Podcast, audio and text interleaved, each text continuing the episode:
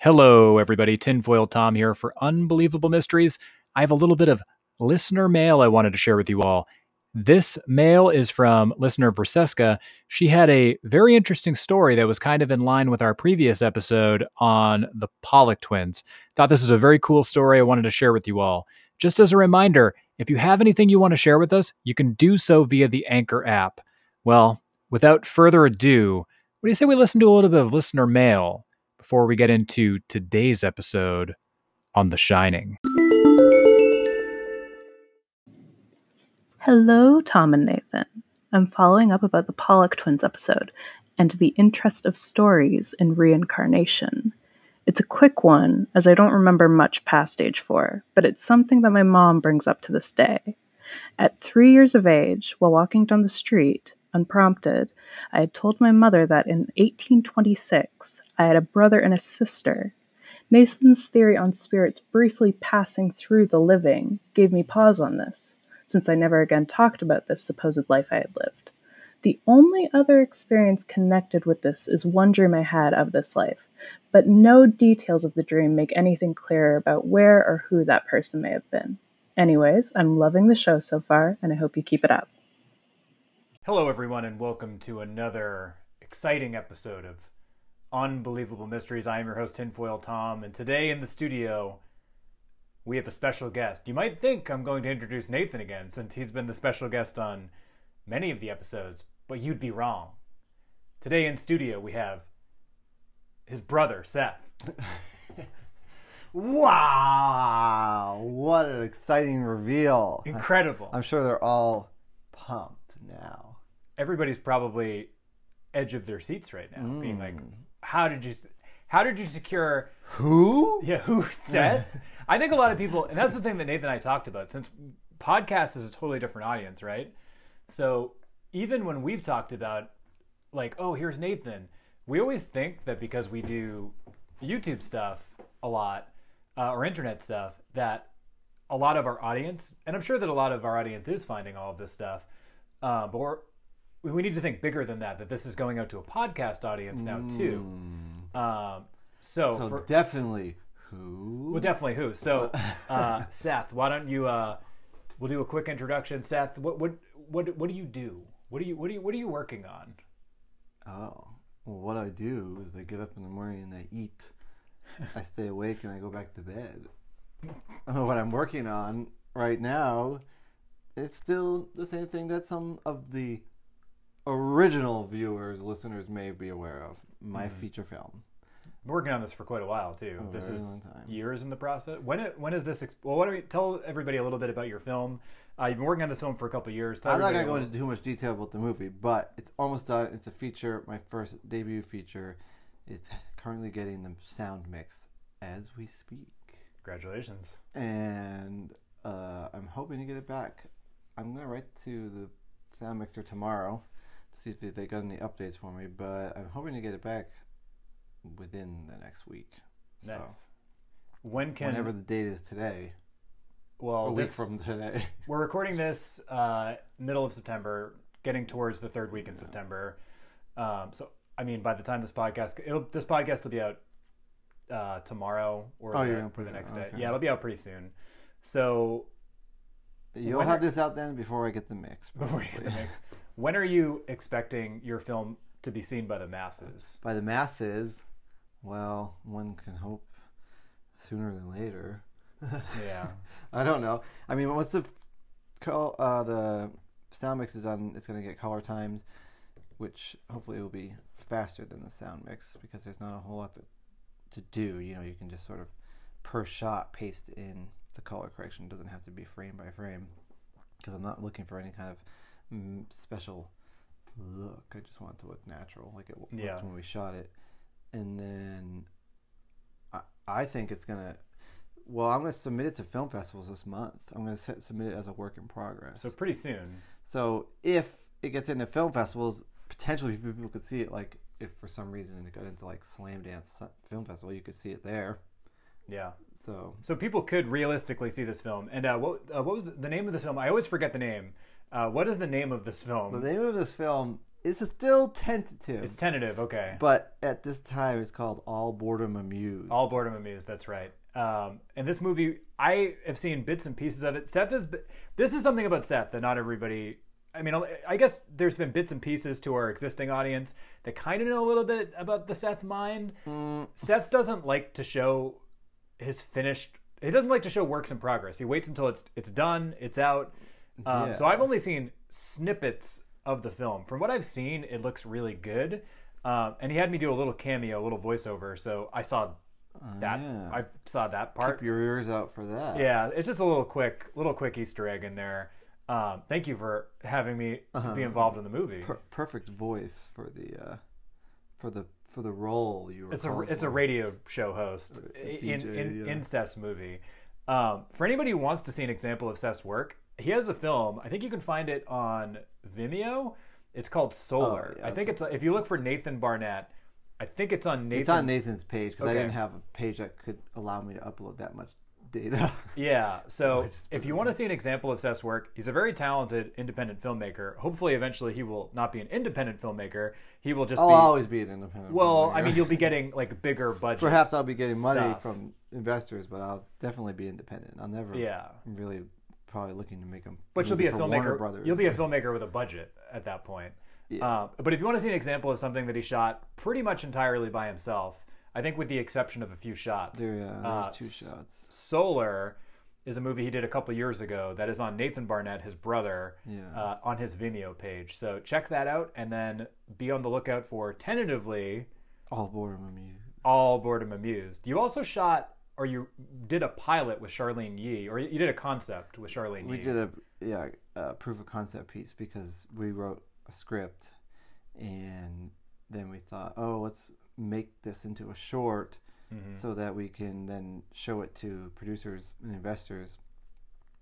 And we were working with a company that will remain unnamed, but I know the name of the company. did not, not going to say it did not work out with them, so we decided to not go with them. So Charlene and I decided to do it ourselves, Yeah, and uh, she she funded this yeah. project. Yeah. and then we filmed it ourselves uh, this past God, when did we film that? Mm, I want to Like say that was months ago. it was before the pandemic. Oh yeah, it must have been January. I think we shot in January. Yeah, because I was here and I remember you guys shooting that. I'm I also have It's almost been like I- eight or nine months. I have another radio phone call thing uh, cameo in that thing. oh, that's um, right. That's right. Is there uh, so that the proof of concept is that going to be available for people to see online? Uh, not anytime soon Okay, because that is something that has unlicensed music in it, and we're using it specifically to pitch Oh, to like a pitch. investors and stuff. So we can't put it anywhere technically, and we don't. That wasn't the purpose for it. It was just so it's just to show investors. Yeah, and I mean, uh, at some point, I'm sure, like when we make the feature, I'm sure if that doesn't actually make it into the film, because we'll probably have to reshoot that stuff. Yeah, But the, um, we could, um, what do you call it? Put it in like a bonus features on the Yeah. DVDs. The, and one of the reasons I think we can't use that footage is because by the time we make this film, if it's like say like 12 months from now, it will will look a little bit different. I think sure. because it'll been say a year and a half or so and also i won't have that car anymore Oh and yeah. we use my car in that so and there's no way i'm going to hang on to that car for another two years yeah, yeah. so but Well, anyway who knows A But lot. yeah. A, lot of exciting stuff coming from Seth Barnatt, brother of Nathan Barnatt.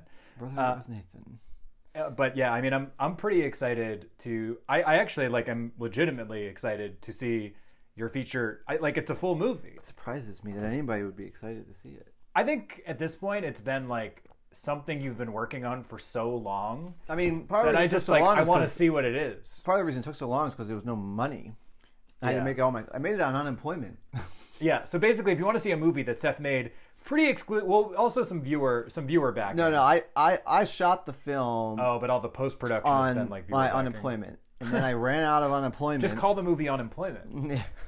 I ran out of unemployment. And then I did a little fundraiser on Indiegogo. for the mixes and stuff. No, no, for like to finish out the last few shots. I didn't have any money Oh, for gas okay. and stuff, and I had to uh, pay for sound on Yep. that third act. So I so it cost a lot more money than the first two acts. and so I raised three thousand bucks, and I finished all the principal photography. I was like three quarters done, and then I Mm-hmm. couldn't finish because I didn't have my.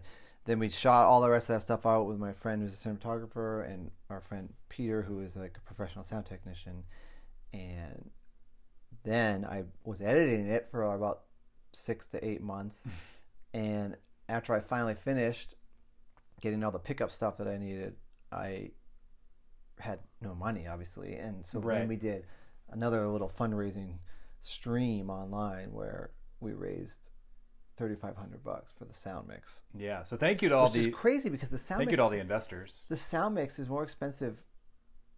I think it's almost as expensive as the film, Which is crazy, but I mean that's or half as expensive, half the price. but I think that's a thing that um, many of our viewers on the internet Because I can't do that myself. I did Yeah. everything myself in the first two thirds of the movie. and that's hard to convey. I know that Nathan has had this issue, or not like an issue, but sometimes people just don't understand like the breakdown of like, oh, if you hire a professional cameraman, yeah. that one person's salary could be thousands of dollars. So yeah, I film, mean, film like is a very, cheap, a, very a- an average cinematographer It's like fifteen hundred dollars a day for Yeah. like a low for a deal. right, or like a sound mixer, or an editor, Yeah. or so a- if you're shooting for a- thirty days. Yeah. That's over thirty thousand. It's like thirty five thousand dollars just for this cinematographer. So anyway, yeah, Right. it's super expensive. But that's why I, I just did it within my means, and I shot the first act myself, and the second act I shot with another friend, and she had a camera, and then the third act is my other friend Aaron, who's got like the nice cinematic camera.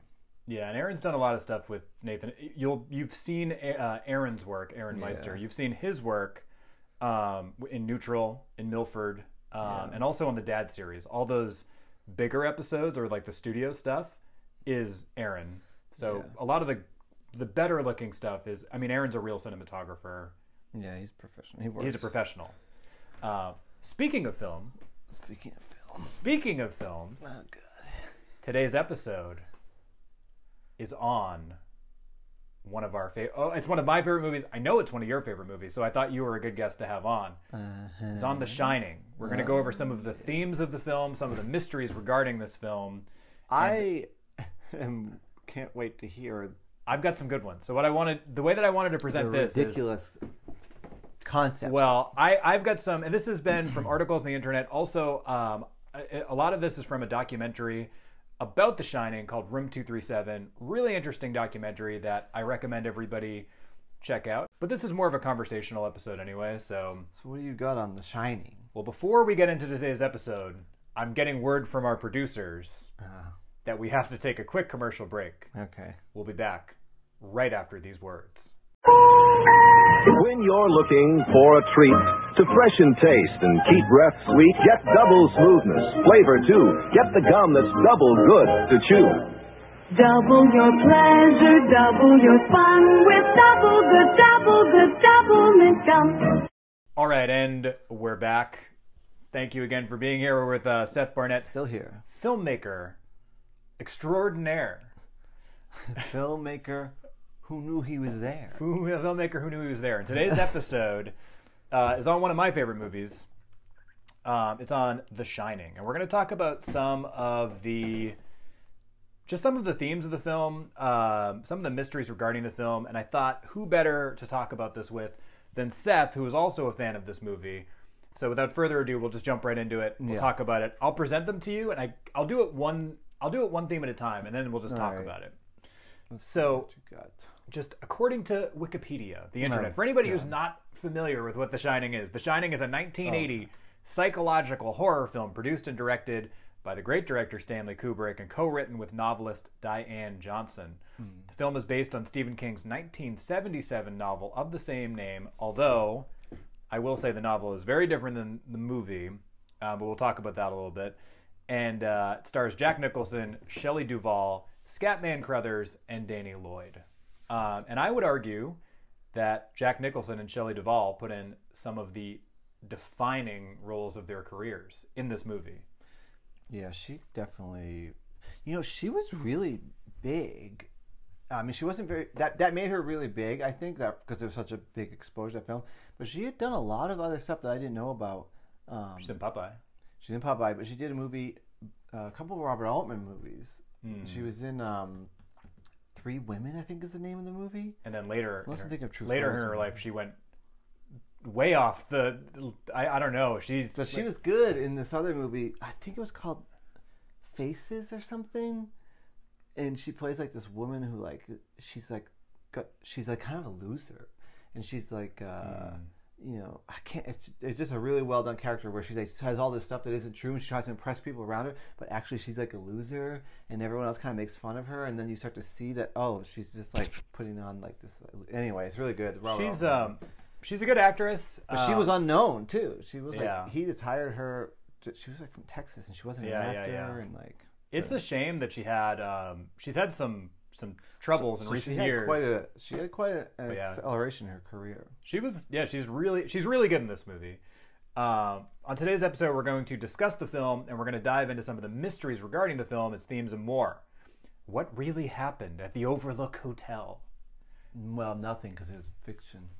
Join us today on Unbelievable Mysteries as we discuss. Hey, suspension of disbelief. So first, and I'm going to go right into these themes. This is my first theme of the film, or like Okay. what I think. This is my first interpretation of the film. We'll just discuss. We'll discuss some ideas here.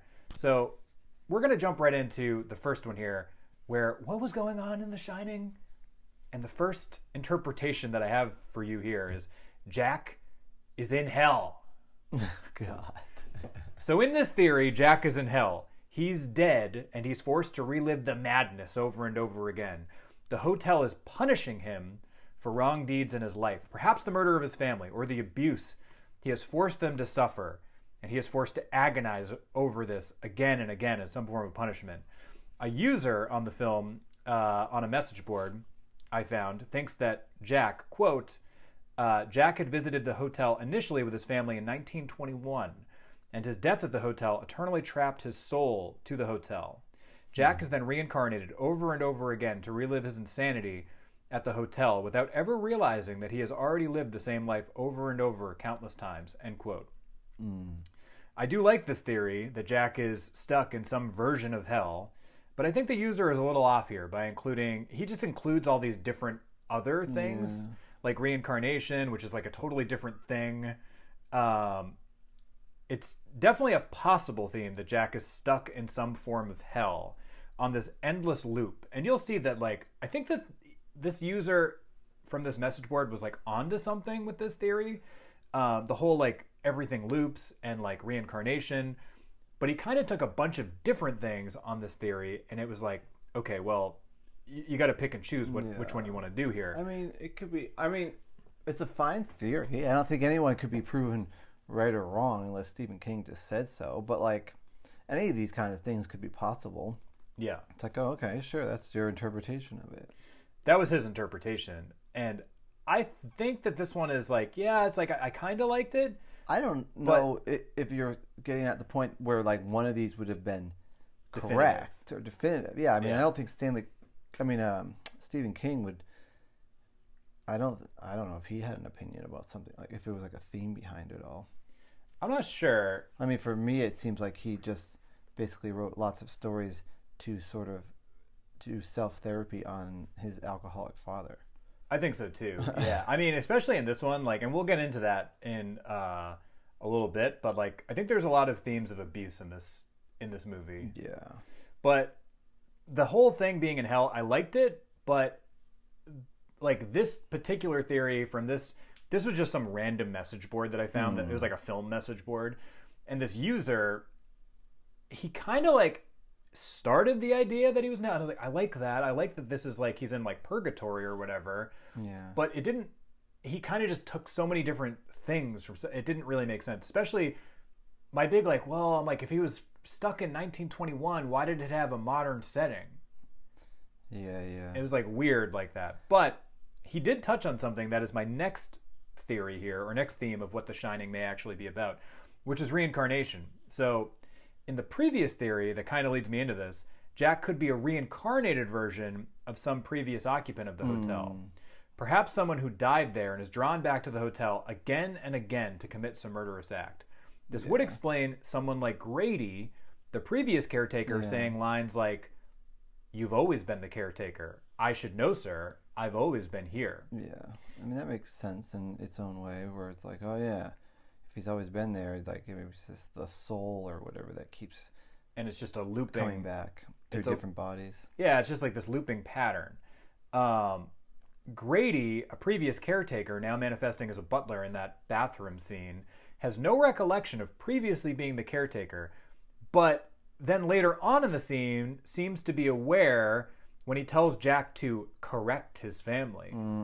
Um, he seems to be aware that he murdered his family then, even though he wasn't before, or he was lying. And he's basically telling Jack to murder his family. Could this malevolent spirit or spirit manifest themselves in reincarnated forms over and over again? And does the hotel push people who are susceptible to this to commit these deeds over and over again? So the hotel gets these people who are reincarnated and then hmm. preys upon their weaknesses hmm. to push them to do these acts over and over again. I mean, these are all just speculations, right? These aren't like things that need. Kubrick never confirmed anything. Not yeah, really. yeah, yeah, yeah. These or are just Stephen King. King more so, but uh, like Kubrick, I think the only thing that I read that Kubrick confirmed is that a lot of people were like, one theory that he both of them shot down is that there were never ghosts in the hotel, and then both Kubrick and King have both shot that down, saying no, there was definitely like a supernatural force in the hotel, and like you're wrong by saying that there wasn't. Like it was all in Jack's head. You're wait. What are you saying? That some people, that There's- Stephen King and Stephen Stanley Kubrick said that there Have- were no ghosts. Well, there's a theory that like everything was just all in Jack's head, like he was like crazy. Oh, yeah, which he yeah. you know kind of was. Well, that's kind of what the book plays with, though. That's the whole thing in the book, where like, the during the book, the hotel is trying to make him think that he's crazy, yeah and it keeps doing all these things that like could be in your head, yeah but they're but it seems weird that they would be. So basically, like, and it keeps trying to wear him down to like give in, and he won't acknowledge stuff. And like that's so that's why that scene is like really scary with like the woman in the room. yeah I yeah. Did you yeah. read the book? I've read some of the book. I read the book, and like that scene is the scariest scene in the book. And he, the thing is, like, if he doesn't look, Yeah it doesn't like count. yeah. And the same thing with Danny. Like Danny will keep his back to the animal, the shrub animals, And then they they, they can't do and, anything. and to him. every time, but every time he uh, looks at them, I can't remember which one it is. Every time he looks at them, they move. But if he doesn't look at them, oh they won't. yeah move. yeah yeah So he has to just keep walking toward the hotel through the snow, and it's just pretty scary. And the same thing with the woman in the room, and like the father, he he goes in and like he he he can't get himself to draw the curtain back in the bathroom yeah because he thinks if I draw this curtain back, I am accepting that I believe something could be here, and he's and it's like a whole disregarding that. psychological thing. And the fact that if he if he pulls the curtain back, that's him admitting, okay.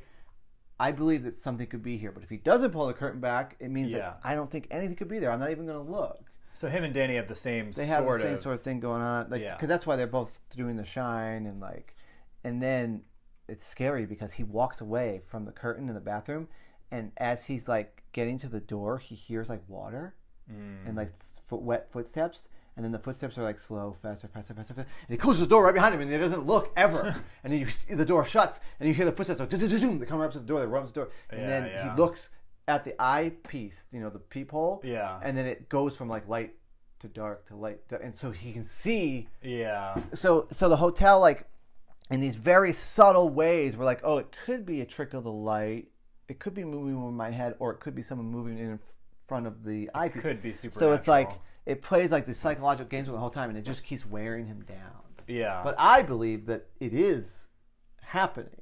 yeah and that's I think that something paranormal is happening, supernatural is happening in the hotel. and that's a lot of people point to like less so the king v- version or the king book the source material because in the king version there's definitely something more supernatural at play It whereas even mentions like a burial ground or something. The hotel was built on a burial. it does in the movie not in the book Oh no, I thought it was in the book. no that was added in the movie Oh, oh, I must have mixed them up. um, so let's get into this next thing Oh here gosh, what we got? So that one I can deal with the reincarnation. Yeah. So this next one is Apollo 11. Um, and you may be picking this up now, folks. We've oh, got, we we have a gardener. and it sounds like they're going to be right outside. They are at this very lawn.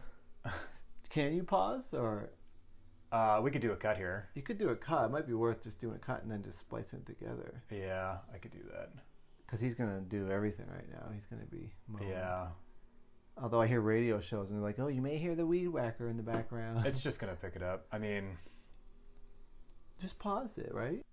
Oops, we had a little bit of a hiccup there. Our uh, our whole neighborhood has gardeners that show up, and a gardener showed up with a leaf blower and all that stuff. And we, as you heard a few seconds ago, now this is twenty or thirty minutes, twenty minutes down the line.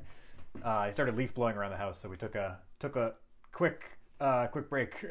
A momentary lapse in the recording process. That was a that was a little bit of a pun from, or a little bit of a joke from The Shining, because it was a momentary lapse of It just muscular something or other. a momentary lapse of judgment, I think is Oh, is it? something like that is the line. Um, but yeah, he just uh, he just uh, finished up the thing. Seth gave him a root beer. It's, it's pretty hot outside. Seth offered him a root beer, and he did take the root beer. I've been wanting to give him a cold drink for so long, and every time he comes over, I don't. We don't have any bottled beverages. But you just went camping, had extra Yeah. root beer. so I had one finally to offer. So all all is well, and we can get back into uh, now we can go back. back into The Shining. So you were saying So you were this is- going into the next theme. Or? This is the next one. It's Apollo 11. Oh yeah. And- oh god. This is a, this is what you wanted. You wanted the the big time like as in the space mission. Oh, yeah. To the moon. here I'm going to present a little bit of evidence here for you. So it's fairly well known. It's a fairly well known conspiracy that Stanley Kubrick, quote unquote, and I'm doing air quotes, air quotes, faked the moon landing. It's a very known. It's a well known conspiracy theory. Oh, I'm not saying it's true. I'm just saying it's a very well known. Stanley Kubrick faked the moon. I I mean, look into it. You know I'm not- what? I'm not saying it's true, but This is so stupid because had he not made Space Odyssey, nobody would say that. nobody would ever say it. No. It's only because he made a science fiction movie that blew people's minds And the, the that they thought we'll pin it on him. Well, there, yeah. So this is a theory that it wraps into The Shining. I mean, Kubrick and the moon landing are fairly synonymous in conspiracy thir- uh, circles. So what isn't as discussed is that he told us about his involvement in The Shining. Who did? Stanley Stanley Kubrick. told us of his involvement in The Shining. He- He told us that he was involved in this conspiracy in the movie The Shining. So according to this theory, Kubrick felt he needed to disclose his involvement and peppered in some clues in the film The Shining. Unbelievable. including Danny wearing a homemade Apollo 11 Oh, sweater God. in the film in the scene where he enters room 237. I hate this stuff because it's like you can, and I can also say it has something to do with the tennis tournament because there's a tennis ball that rolls over to him. Right. In the cart, like you could say anything about any inanimate thing in the movie, you could pin something on it. Right. So you're saying that the NASA sweater or whatever he's wearing. the- So the theory kind of, I mean, it delves into this theory because uh, it the, the nature of Stanley Kubrick being so meticulous about all of shots. In that, like, why is Danny choosing to wear a homemade? Because it's like a homemade sweater. It's like a one of a kind. And why is he choosing to wear this uh, homemade sweater in The Shining, if not for some like coincidence? So this, can- this is what the I- theory states. I can tell you what my first thought is why he's wearing that. because this is cool. Because as a kid growing up, when your parents don't have a lot of money, your your parents make you clothing. And yeah, that's like, oh, my mom crocheted me this cool sweater. I mean, people will believe what they want to believe, but That's the more logical reason. right. Uh, and the documentary Room Two Three Seven really goes into this theory. It states that it is possible uh, that this was a nod, not only a nod to his involvement in The Shining, but there's also a little bit more. So they also say in the documentary Uh, stupid that the key in the lock of the room itself, because if you remember, the key is in the door and it's open. Yeah. So is also a clue. And what Oh. they say is that the letter the letters of the word room and the N on number are the only things capitalized on the uh, little thing hanging off the key. And what words can you make besides room? Wait a minute. With those on. capital Which letters. letters are capitalized? All of room. All of room and, then then the N? and then the N. And what letters can you make out of that? Except you can only make room and moon. But what do you do with the R? Is it just drops. it It just disappears into outer According to this theory, it just dro- it drops off in also outer space. Another garbage theory because you can make room. Also, you can't make any word out of R O O M N. But you can make moon if you As forget that the I R exists. of. But you can make moon if you drop the R. Well, guess what? Exactly. I can make the word moon out of the word troop in Monopoly if I drop all the other there- letters. so then for- Stanley Kubrick probably owns Monopoly and he owns Goof Troop too. oh, I hate it. They also say I hate it. that so in the novel it's room 217, but in the movie it's room 237. Like these things that you just like take for granted. Like you just say, "Oh yeah, that's just how you write." So you can see the room, and number is always written with an uppercase N and a little O. It's just the way things are done. But once like you get somebody who's got a conspiracy theory, because they don't have any intelligence or something, they don't have any understanding as to, "Oh, this is the way things have always been done." There's no conspiracy behind it. They just think, "Oh, this must be because of this." I mean, like everyone knows that number is N O, oh, little O. I mean, if you well, we'll we'll, we'll talk about this other this other part of the theory far as I too. know. So in the novel, it's room 217, but in Mooner. yeah, but in the in, in in the movie, it's room 237. And Kubrick has said it's because he didn't want people trying to like actually book that room and like They a no no the hotel The hotel asked him to. requested specifically for them to ch- change the room number because they thought no one would stay in that room in their hotel. now what if I told you that according to this theory, Oh God. it's because Oh, you have another reason. What if I told you that it's because the moon is approximately 237,000 miles It's from true. It's true, but the median And it's distance actually more like 238,000. the median distance of the moon is about 238. Right, but So according to this theory, why not make it room 238? but according to this theory that data existed at the time that it was 237,000, so Kubrick was like if I choose 2 237, that's just another subtle nod to this actually My question is, if it's a conspiracy, Uh-huh. it's his top secret.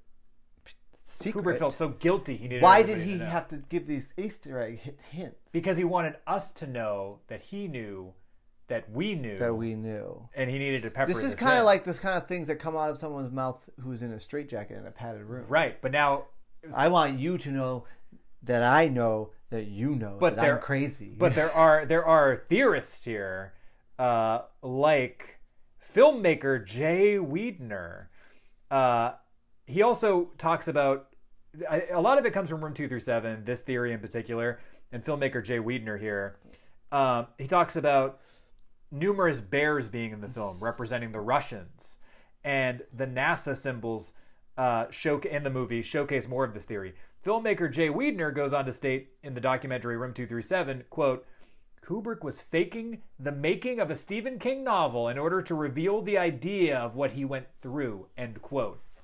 So he Say he- that again? The Kubrick whole was faking- So uh, according to this filmmaker, the entire reason that Kubrick took this movie is that so he could change the story enough and pepper in enough clues that he could be like, "See, I did fake the moon landing, and I'm so telling he, you about it." So basically, the a driving movie to do purpose of. The Shining, for this filmmaker's opinion, is that he made The Shining so that he could share some secrets that he had faked. If you believe the theory of Jay filmmaker Jay Weidner, when was the moon landing? 1969. 69. Nine. yeah.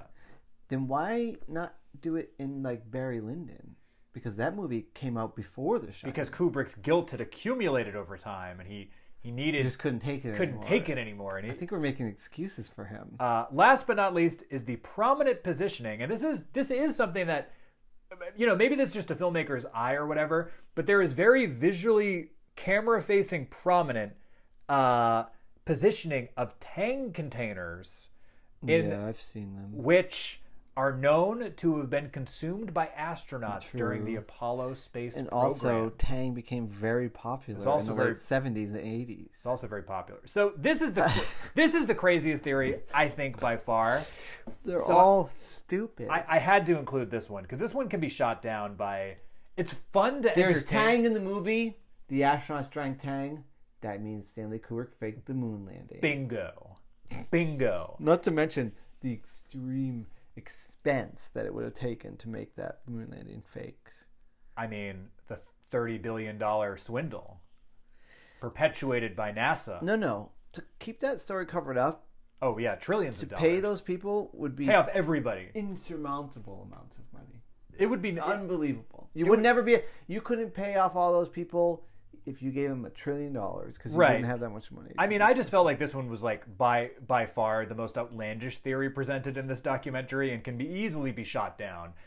But it is fun to think about. It's fun to think like, okay, did Kubrick is is he is he giving us like a little wink and a nod? Is that what all of this is? But like, I, I will say that this one's the most fun theory. Mm, now, the last thing that I wanted to talk about, and this one I actually thought is the most plausible. This one I present to you as plausible, any of them are plausible because it's just someone's opinion. but this to me I think is the most plausible. So Well, I guess that's not plausible. It's just like these are all just opinions. They're all. Well, yeah, it's like uh, Kubrick's not here to say, "This is what I made the movie." about." His daughter went on record at an, an award event and she said all of the conspiracy stuff surrounding Stanley and the moon landing and all these things all is all BS, she said. Yeah. So I mean, this. I mean, mostly these things are just fun to think about. But this one, I did think that there were enough themes presented in the film that I was like, "Oh, I'm like this actually like is interesting," and What that is is that the film is actually about uh, atrocities and genocide and abuse. It's like about all these cycles of it.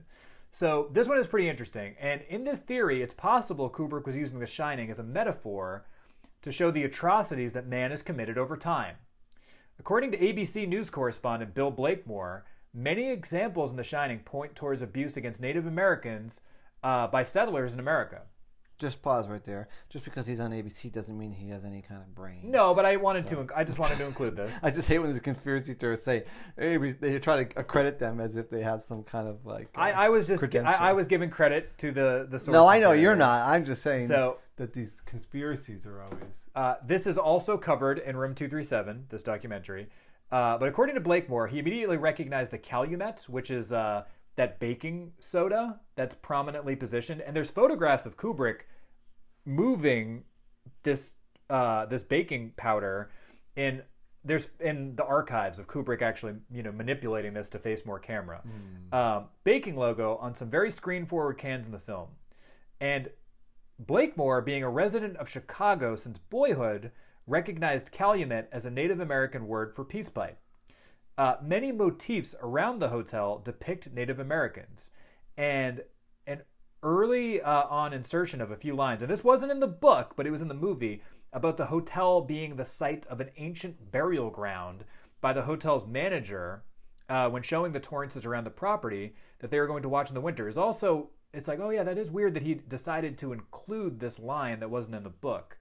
Uh, these lines seem to set up what's to come uh, is it just a setup uh, for what would be a typical horror movie like oh it's the, the the the bones of the ancient burial ground or bringing all the ghosts back or is there something more to that the old ancient burial ground type trope um, you know, maybe, uh, or is there more, as Blake would, uh, Blakemore would suggest? Blakemore goes on further to suggest that the entire theme for the film is a cry against genocide and racism, and how most people would choose to ignore it. Like people would look away from that; they just ignore that all this stuff happened in the past. Um, Native American motifs are in almost every shot. The music at the start of the film is uh, it's a piece called, and I'm probably mispronouncing this, called Dies Irae, played Bear at, talk. it's a song that is typically played at funeral masses for the European Catholic Church. Grady is the ghost of uh, a past played by a British man. Could he be representative of the sins that have come before, only to be cycled through Jack in its current iteration? A spirit of the horrors of colonialism from years past, and the subsequent refusal to acknowledge these atrocities by later Wait, generations. you're saying that one of the connections is because this piece of music is connected to funerals. it's in, like setting in the Europe, entire movie up as like a funeral. but because it- as a funeral, or it has something to do with the fact that Europeans use this piece of music. I think it's just setting the tone The as like this movie is about like it's a funeral. Also, that song is just very ominous. Is, isn't it Béla Bartók piece?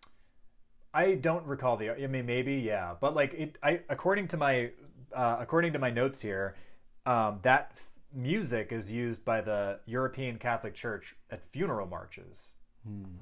So just to say, I mean, maybe it's just setting a tone, but still, it's interesting. Um, and so we had. I'm going. well, through, I'm going back it through my was- it's probably no coincidence that Stanley Kubrick was emotionally responded to this piece of music. Yeah. And people also use it at funerals because the movie's a horror movie. It's supposed to be sort of ominous and foreboding. And so this Right. piece of music is foreboding and ominous, so it just but it just matches. sets it just sets the tone. Um, also, um, so we just covered Also- Grady. that hotel, I mean, it's based off the Ahwahnee Hotel in Yosemite. Mm-hmm. 99% of, or not 99, you know, a lot of that hotel is based off of the, the big rooms, all that stuff. Right. But that is all Native American inspired, that real hotel. Yeah. So, I mean, that's what that comes from. Whether or not he chose it because he was trying to make a statement about the genocide of the Native Americans, I don't I think. Je- well, not only that, and that's what I'll, I'll talk about here. And I thought this was interesting too. The more I thought about this, I was like, yeah, I'm like this does kind of make sense. So take even the later on death of Halloran. Halloran is the only other person killed in the movie besides Jack. Yeah. And Halloran is a person of color, and he's the only one killed by Jack on his rampage. I know. I always think about that. I'm always like, oh, I feel bad. He's- this connection between Grady and Jack uh, and Halloran's death is meaningful. I think. Just because he was like such a nice guy, I always felt bad. It's like, why did he? I guess that's why they do it in the book. though, Yeah. It's like, Uh, so British, uh, so British Grady represents colonialism and the British Empire, whereas Jack represents America and its treatment of Native Americans and people of color. The sins of the past repeating in this cycle. This would also suggest that Jack's deja vu moment uh, when he phones Wendy, telling her he's got the job at the beginning of the film. He's always been there. He just chose to forget about what he's done. Also, this is a very odd detail, and this is Wait, this what does that mean about when he calls Wendy and, and what? he, like when he just has the date, he's like, I forget the exact line, but he's like, you know, he's like, I feel like I've always been here. He just has this deja vu moment. He says that he- on the phone, or he says that when he's eating breakfast in bed. I, believe he says that on the phone. I don't remember. Maybe he says it in bed. I, Maybe I'd have to watch. say I something just watched this movie not too long ago, but he does make a line about how I've always been here, and maybe that's just he's remembering. Well, I remember when he's in bed and they're shooting through the mirror. They say he's like, he's like, you know, I love it here. He's like, I feel, part of me feels like I, you know, I've always been I've here. always Maybe been I need. here. I need to go goes, I just. I just watched the movie, and now I need to. But I don't like, know. He might say something line. on the phone. Uh, I'm sure somebody will leave a When comment. he calls her, he says something about he's like, I'll be here for another hours or something. I won't be home until later. Yeah, but it regard he does say a line that he has a deja vu moment uh, in the film. Also, and this is a very odd detail, and this is something that I didn't pick up like ever until somebody pointed this out. Um, at the beginning of the film, when Jack is waiting to be interviewed for the job as the caretaker, he's reading a Playgirl magazine. Not only that, but prominently on the cover of this Playgirl magazine, there is an article about incest and child abuse. It's really hard to see the cover of that magazine. People have blown it up and like yeah, they, but they've, it's not they've something shown you can see when, when you watch the film. But was did Stanley Kubrick put this in there as uh, like a thing to point out to the audience? Was Jack abusing his son and Wendy, and they just chose to forget it? Like he's getting away with it. He's getting away with all this stuff. Like was this about Jack? Wait, why would the Playgirl have anything to do with the abuse? Because there's an article from that particular issue. People Oh, have people incest, have put you said? yeah people have pointed out on that on that particular article. Uh, there's an article on the cover, and I believe it says incest: why parents abuse their children. And is like, is uh. this like a nod to like, oh, he's abusing Danny, I mean, it could be because like he did hurt Danny in the book. right? And there's the whole thing about like when and Wendy and Wendy then chooses to be like that whole thing with when he pulls Danny's arm and like Yeah, breaks that's it or what I'm whatever. about. And he she says, "Oh, it's just one of those things you do a hundred times. You just Yeah. pulled him too hard." Yeah. And like, was this like, oh, Jack is also abusive towards his family? Maybe, but also, even if he was intending to show that in the film, you can't see it. Like Well, you, you- cannot, uh, even if you pause the movie, you can't even see the cover. But people have pointed this out, being like, "Oh, this is a very odd detail." yeah, I mean, that's such an angle that is like. The only reason I knew, I thought it was a plague boy. People have said online they've they've blown it up that it's they've said it's a Playgirl magazine. But it looks like it says Playboy. When I paused it to look, I had heard that once. But it's at such a steep angle that you can hardly even see it. Yeah, I mean it, it's it's a very odd detail. Like I I don't. I mean, why did Kubrick put this in? It's like only Kubrick knows at this point. I mean, I guess Jack Nicholson would know, but Jack Nicholson, as far as I know, hasn't really like discl- Hmm. like disclosed. Oh, here's what Stanley was thinking. Was But- it just a goof, like to put in there, or like? might have been, but Jack Nicholson might have done it. Yeah, he he could. I mean, Jack Nicholson ad libbed the line, "Here's Johnny." Yeah, I mean, he might have just thought it'll be funny if I'm reading this. Maybe, but it is coincidental that there's an article about child abuse. Yeah. So, I mean, that's weird. Also, um, Albion history professor Geoffrey Cocks points out many patterns of the number 42 in the film. The number pops up pretty often. Well, I've heard some of this. It's so stupid though, because you can add up anything to make 42. So, the, what he points out is that this could be a reference to 1942, a year significant in regards to many atrocities carried out by Germany during World War II, uh, the Holocaust. This is when a lot of those, Yeah. a lot of atrocities were happening. Yeah, but they were happening in 43 and 44 as well. but this was a year of like particular significance uh, for for that time for Germany for Germany's like uh, like atrocities uh, across Europe and uh, against the world. Also, Jack uses an old German typewriter, uh, and that was people were, had pointed that out, being like, why is like out of all the typewriters Stanley Kubrick could have chosen, why is he using this old German typewriter? Because just the way it looks, I think. It's like, it looks so big and. also Heavy. and this is something that this is my own thing being like my mind has been blown with this theory i made this connection when i was like oh yeah just the name the overlook hotel Yeah. are we overlooking all of these atrocities like oh my god. is that what it is we've overlooked all these overlooked the point of atrocities the against movie. mankind do we choose to overlook the atrocities of the past is that what this whole thing's about? I thought it was named that in the Stephen King book. It is, but maybe it's been it's been in front of us the whole time. I did think I did think out of all the the, typewriter theor- thing is stupid. but out of all the theories that I read, I thought this one was the most like I'm like, oh yeah, I could see this. That like little details like all the Native American stuff, um, all of the, the inclusion of that line about it being an ancient burial ground, um, Halloran's death being the only person who's killed in the movie. Yeah. And Uh, he's- that was that was a He's not killed in the book. He's only killed in the movie. He doesn't die in the book. I've, I've looked it up. He does not die in the book. He survives. Yeah, that's right. I think he and Wendy and the son drive away together. Yeah. So it's like, Yeah, he does. That's right. He Yeah, survives. Yeah, he does. so Kubrick included this very like, oh, the only person killed is a person of color. Yeah, I know. And like, is Grady representative of like colonial, like British colonialism? And then Jack is uh, a- American racism. I mean, who knows, man? I don't know. I don't know if he was that like political.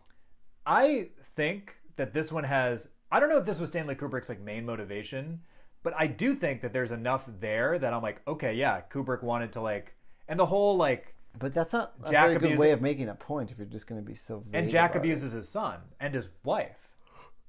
Yeah, but if you're gonna like make a point about racism, why would you be so, you know, sneaky about it? Why not just be like, this is a thing? I think just so it wouldn't be so on the nose. Like Kubrick wasn't a, he wa- Kubrick wasn't an on the nose guy. He liked symbolism, and he liked you to think about it. And Yeah. I think it's very possible that I think that this was maybe not the main theme, but I definitely think this one is the most plausible for a theme in the movie. I mean, it's the only one that seems like it could be possible because the other ones are all just opinions. This is an opinion too. Like the Apollo one But- is out there, sure. Jack is in hell, sure. I even like I didn't even include it in here, but I read this other one online, which like, and this one I was like, okay, this is this is not plausible. I was like, I don't believe this one. But this guy, he made a YouTube video about it. It has like a million views. But his whole thing because is that, people just like to hear these crazy ideas. and I'll, I I don't remember. I'll it's the same reason people watch that 237 documentary. Yeah. crackpot. I'll try to fi- I'll try to find this YouTube video and put it in the notes for this podcast. But there's a YouTube video where this guy basically says that Jack fell asleep and everything in the film is just his dream. It's a murderous dream. And there and he said according to his theory, there's a part in the film that stops being reality and then it's just Jack's dream for the rest of it Well, you could say that And- any movie. and like his dream is just his book so it's like you become you're in jack you're no longer in the overlook in real life you're in his book I mean, that's stupid. I could say that about Blade Runner. yeah Or I- didn't think that this Drop one. Dead Fred. Yeah, this one was. This one was the most like. I, I just, just didn't buy it. Like I watched it and I was like, oh, I'm like this video was ten minutes long, and I like watched it and I was like, eh, I'm like, it, I'm, it's a it's a cool idea that what you're like what the whole movie was was like his book, and the movie stops being the movie once he's like writing the book Yeah. and then it's like, oh, this is why everything, you know, everything from Shelley, but all of these things can be explained. Like Shelley Duvall, when she sees like the cobwebs and the the skeletons and whatever, I always think, and this is what I think The Shining is about for me. Like what my takeaway the first time I saw it versus the tenth time I saw it. I think that The Shining is a supernatural movie. I think that there's ghosts in the movie, and I think that people with The Shining are more. I think that uh, Wendy has it. I think that Jack has it. I think that Danny have it. I think that Halloran had it. And Yeah, I think I don't think Wendy had it. I just think it got to the point where the hotel charged up its energy enough that it could start manifesting like scary stuff, like And I think- skeletons and cobwebs. And, and stuff. I I think it's kind of like Silent Hill in that it's whatever you are afraid of is what it's going to show you. So yeah, I think for her, because there's that line in the beginning of the movie where he's like Jack says something to the effect of she's a bona fide horror horror addict Yeah, or whatever. yeah. And I think for her, it wasn't this like subliminal thing. It was just like boo, typical spooky. She's afraid of Yeah, cobwebs and skeletons. yeah. Although she's the only, she sees the blood in the elevator, right? because she's a, a horror movie fan. So she sees that um, versus like Danny and Jack are more on the same page, so they see similar stuff. you want to know something weird about that movie? What's that? This is weird because like I've always thought this is so weird. Before I even like saw this movie, no, no, I saw them. I don't remember when I first saw the movie. I was older because I had avoided it because I didn't watch scary movies. Uh huh. But like when I watched that movie, I feel like I had seen that movie before. It's all it's all your story. No, but it's also it sounds so silly to say it right now after what we've been talking about. But like I've watched that movie and I have these weird like pangs of like reminiscence or like nostalgia or something. And like it's something to do with like the music and it's something to do with that look when they're coming over the the lake up into the mm. mountains with the opening credits. There's something very familiar to me about that and the lighting, that like high altitude light that you have when you're up mm-hmm. at like 10,000 feet or whatever. And I don't know if it's because I lived in Colorado and I was like surrounded by those mountains and like stuff like that, but like I watched that movie and before, see, the thing is, I watch a movie very like sort of, you know, I guess uh, objectively or whatever. I don't, I don't like scrutinize heavily when I watch like a movie. I just enjoy it for like the surface, you know, uh, or emotionally. I'll see something and I'll just register with it, and I don't even think very much about what I'm feeling. I just let myself feel it, and then afterward, I'm like, oh, that movie made me feel good because I related to this or that. But like, I'll watch that movie, and I'll always feel like some kind of uh, emotional connection to it where and, be, and and the point I'm making is that I never realized that what was meant like oh you've always been here. Like I glazed over those lines Yeah, yeah, like, yeah. I never really concentrated on like oh this is about him whatever reincarnated or he's a, he's always been here as a ghost or whatever it is. Like I just that kind of stuff just goes over my head because I just watch it for like you know the surface of it and You appreciate the shots and the music. I love like the cinematography and I love the music. Yeah. And I love the acting and I and I also just find it a very well composed film. I feel like it's very well executed. Mm-hmm. And so like I I'll watch all his movies for that reason. Like you know, and then like I'll watch Full Metal Jacket and I don't really remember if there's a lesson to be learned or whatever. I just watch it for what it is on the surface. But anyway, That's a my point different. That's a whole different yeah. conversation. I mean, my Yeah. point is that I don't like scrutinize and analyze these movies like these conspiracy theorists do. So it's weird to me how I've had like this sort of thing where I feel like I've I've I've, I've lived this movie before. I've seen this movie before in some other weird way, but not knowing like this whole like thing about oh it's him. He's always been there. Like I never remembered. That. But then, there, but it's it's not stuff about like him necessarily. It's about like the lighting, and it's about like, and I don't know if it's yeah, because my mind is doing a deja vu sort of thing, where like I was 21 and I was in Estes Park in Colorado and I saw this mountain light and it looked like this. You know, I don't know if something like that's going on, but anyway, I, it's weird because I feel like I've seen that movie before. Before I Yeah. I think that there's something. I feel similarly to The Shining, not like because of that, but um, The Shining is one of those movies for me, and I don't know if anybody out there feels the same way, but I feel like The Shining has like kind of a hypnotic effect. Like if you're if if, if The Hmm. The Shining is- rhythm is really well. yeah, and like if somebody starts playing The Shining, I'll sit down and watch it because I'm like, oh, it's one of those movies where I'm like, I feel like there's a hypnotic. Yeah, the story paces out enough that you're like, oh, that's interesting. Like, what's going to happen with that in, in that Yeah. way? And also, it's just like you said, it's kind of almost a little hypnotic or like it's It's just- dreamlike. Yeah, it's almost soothing in a way. It's like okay, this lumbering along here and like a lazy river. I think that that's one of the Barry most, Lyndon is that way too. The story's more exciting in The Shining than Barry Lyndon. Barry Lyndon is different in that like it's just beautifully composed shots, but I feel like that movie's very boring. I think that the story's good. Like the whole story of that It's guy. slow for me. It is slow, but I do think the story is good. Yeah, I mean, I feel I I think out of Kubrick, and like granted, like Kubrick made other movies in like the fifties or whatever, and but I feel like out of the movies that he's most remembered for, um, from that maybe like 20, 30 year time period, I, I want to say starting at Doctor Strangelove, and then going to Eyes Wide Shut. I feel like Barry Lyndon is his weakest film Yeah. from those movies. But then he did. Um, I mean, um, well, he did the Fear and Desire movie, and that was just like whatever. That was Yeah. his, maybe one of his first. I can't remember. Well, he's, he did First or second. he did stuff before. Um, I like Doctor Strangelove. I don't actually like Doctor Strangelove. I find that movie pretty boring. I see. I, I like that. I I, don't but, really get the jokes. but I think that's the thing about Kubrick. Is like it's like take it. I think different people have different like fa- favorite films. Like I do like I like Full Metal Jacket. I don't like war movies necessarily, but I like how that movie. I mean, I've seen that movie a few times. I've seen Doctor Strangelove. I muscled my way through it Yeah. once. I like for me. I, I, I don't get me wrong. I really like 2001. I think 2001 is a great movie.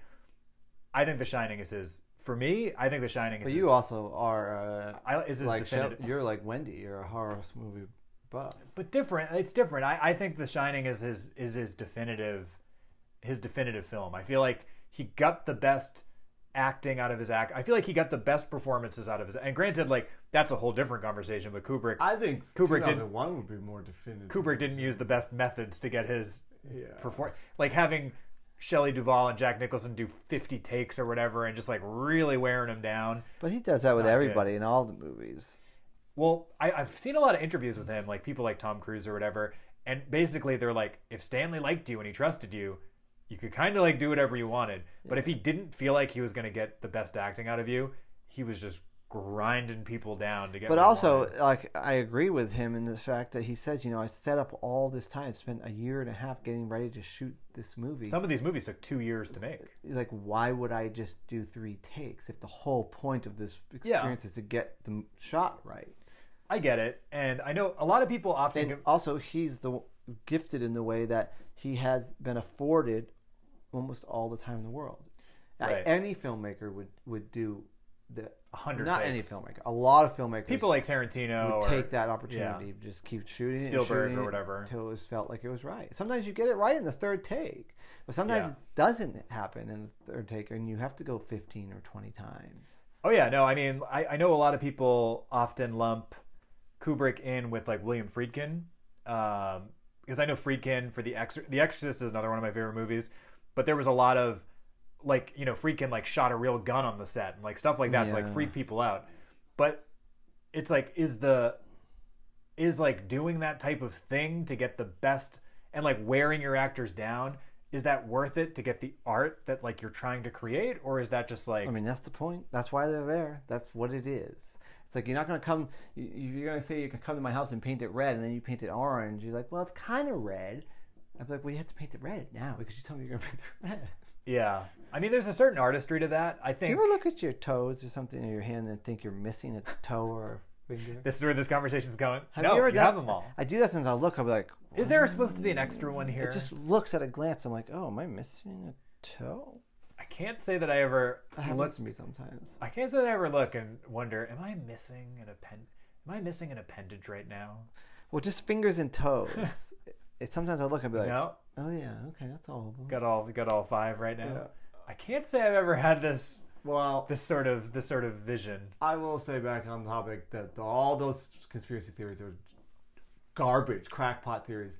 The the racism one, like, okay, you can maybe argue that, but like That one's the most believable. probably not likely either, just because like he doesn't seem to have had any kind of. And I there was some there were some other things that were total garbage that I was like, all right, I can't. Like they were they were talking. Well, like, why don't yeah. they? You know, okay, Tang. Okay, well, what about the freaking? Uh, there's like there's all those those Oreos that he's eating. Like, why can't they make a comment about Oreos and black and white people and an Oreos black and white or white or like that movie that's Yeah. playing on the TV when they're during the day and he's uh, Jack is sleeping, and that movie is called I think it's called 1945 and it's about like the war ending. Like like these things would be like intelligent insertions because it's like oh he chose Yeah. that that would I- be more believable. 'cause I- that's I not a believe I- Tang. I believe I did. re- I do remember hearing something about that in the documentary where they were saying that that movie, because it was set during that time period, was part of the 1942 thing. But yeah, but it's like D Day or something. That movie is the movie is so boring. but it's just people. It's confirmation bias. I think for a lot of this stuff, which for me, I agree with beautiful woman in that movie, though. I will say. In The Shining. No, in 1945, the one they're watching on TV. Oh, oh. um, I, I will say that you know I, I I love a good conspiracy theory. However, I think the only one that is plausible for me is that last one, where like I think Kubrick did want to make a statement about Maybe. just you know like all these atrocities, and it was all like cycling. I feel like this had the most Maybe, compelling. but also he didn't write it, so But a lot of the things he put in there, so it's like some of the things like yeah. Halloran. Being, also, Diane Halloran Johnson or whatever her name was. It was the both of them. Yeah. She wrote it too, Yeah. so she has to be held accountable for this stuff as well. So why does she have a, you know, a need to expose the moon landing? Yeah, it's true. I mean, I, I think at the end of the day, The Shining will still just be, you know, Kubrick is no longer alive. Unfortunately, I feel like we, he would have made some. I, I think he he still had. I think he still had another good movie, like another great movie in him, which is unfortunate that he was relatively young. I think he was seventy. Yeah, he wasn't that old. If wasn't that old. 75, Maybe. He had a heart attack, uh, which is a bummer. I always wondered about that. It's like, oh yeah, a heart attack. Was it because he put himself under so much stress for in the in his work, or was it because like Probably a he stressful. ate steaks and stuff? I mean, he was he he was very exacting, very demanding on himself. I'm sure that that put a lot of stress on his body. Um, and 70 is like it's young-ish, but it's still like. That's But that's when people. old. But that's when people start having heart attacks and stuff like that. Or did the government use the heart attack gun on him because he made Eyes Wide Shut? But that's a whole different. That's a whole different conversation. that movie's really good. I like yeah, Eyes Eyes Wide Shut is another, you know, m- movie about secret society. What is the heart attack on it? This like sh- creates a big boom and it scares you. No, it's like it was this like thing. It was a CIA weapon from like the 60s or whatever that they uncovered. But it was basically like they injected you with a chemical that like gave you a heart attack. Oh, I thought it was a big bang. no, it was like this thing. It was like a they shot you with a dart that gave you a heart attack or whatever. So like it just became this like eh, like meme thing Oh where it's like you shot you with a heart attack gun or whatever. Um, in any case, I do think The Shining is if you've never seen it, it's almost Halloween. This is part of the reason that I wanted to talk about this on this episode. It's getting into the spooky season. It's getting spookier. It's getting- chillier. It's getting spookier. It's getting chillier. I think The Shining, if you've never seen it, it's really, really worth your time. It's a really good movie. It's it's a scary movie, and it, it, it's certainly one of my favorites. I know I wouldn't call it a horror movie though. I'd call it a thriller because I don't Yeah. like horror movies. I consider like Jason a horror movie. I don't think of like Different type. yeah, like I wouldn't consider uh you know um what's that movie called B- Blue Ruin. I wouldn't consider that a horror Hmm. movie. That's like a scary suspense thriller, but then like Green Room is a horror movie because there's a lot of gore and like Well, different. That's a different type of movie. I, I would classify the. I think The Shining. It's it. The Shining is it's a supernatural movie. It's a thriller. thriller, It's yeah. suspense. It's horror. It's like I think it's all of the best out, and it's crafted. Well, my point is, you don't have to worry about any gore if you haven't seen it. There's only one Not person really, that gets killed, and There's a, a little bit of a little bit of blood, but it's not it's not crazy. it's not like heinous. Yeah. no, it's artfully done. Well, I think that's gonna that's gonna wrap up today's episode of Unbelievable Mysteries. If you are uh, listening on the Anchor app, Uh, you can leave me a voicemail. You can leave me a voice message. It might get played in a future show. And if you're listening on iTunes, I would greatly, greatly appreciate it uh, if you leave a review. It helps everything get into the the whatever the whatever the algorithm is for for iTunes. So if you can, please rate and review. And I also have a Patreon. It helps. It really, really does. Every dollar helps with a new podcast. It helps with new content, and I greatly appreciate everybody who has supported uh, who has supported for for a long time now. So thank you guys very much. I know that Seth also has. You have a Patreon as well. Um, are you doing more episodes? Seth has a podcast too called My Own Brother. Are you, you're you're doing more of that? Is that my own brothers. I've been on a, a couple episodes of that. It's a it's a very funny podcast. Uh, actually, Yeah, I- yeah, I there's really- another one to come out, and then I've got I've got some stuff in the works, but I guess it's just been swamped with the movie. But you will be doing more. You'll be doing more podcasts or video Uh, casts. vid- I guess. Yeah, I'm gonna do some more of the brother stuff, but it's slow coming because between the Charlene thing and my movie, it's like I just really haven't had that much free time. Well, I will include a link to Seth's Patreon in the links to this as well. Um, if you want to help support Seth, that helps him do more things like bring my own brothers or back. Yeah, don't worry, give it to Tom. Well, support Seth as well. He's I I'm This is your podcast. I, I but no no I also I supported I supported your your film as Yeah, well. that's right. Yeah. Um, I am actually I'm very much looking forward to this. So Seth, I think in the near future we will get something Kubrick esque, oh God, don't even compare it. but can't wait for that to come out. Um, I think it's going to do it for today's it. episode. Thanks for joining us on Unbelievable Mysteries. Thanks everybody. Thanks for having me as your shining guest. This is the shining, the shining, the shining star. Shining for you here. All right, everybody, have a wonderful rest of your week, and it's time to get ready for Halloween. Bye, bye, bye. Bye.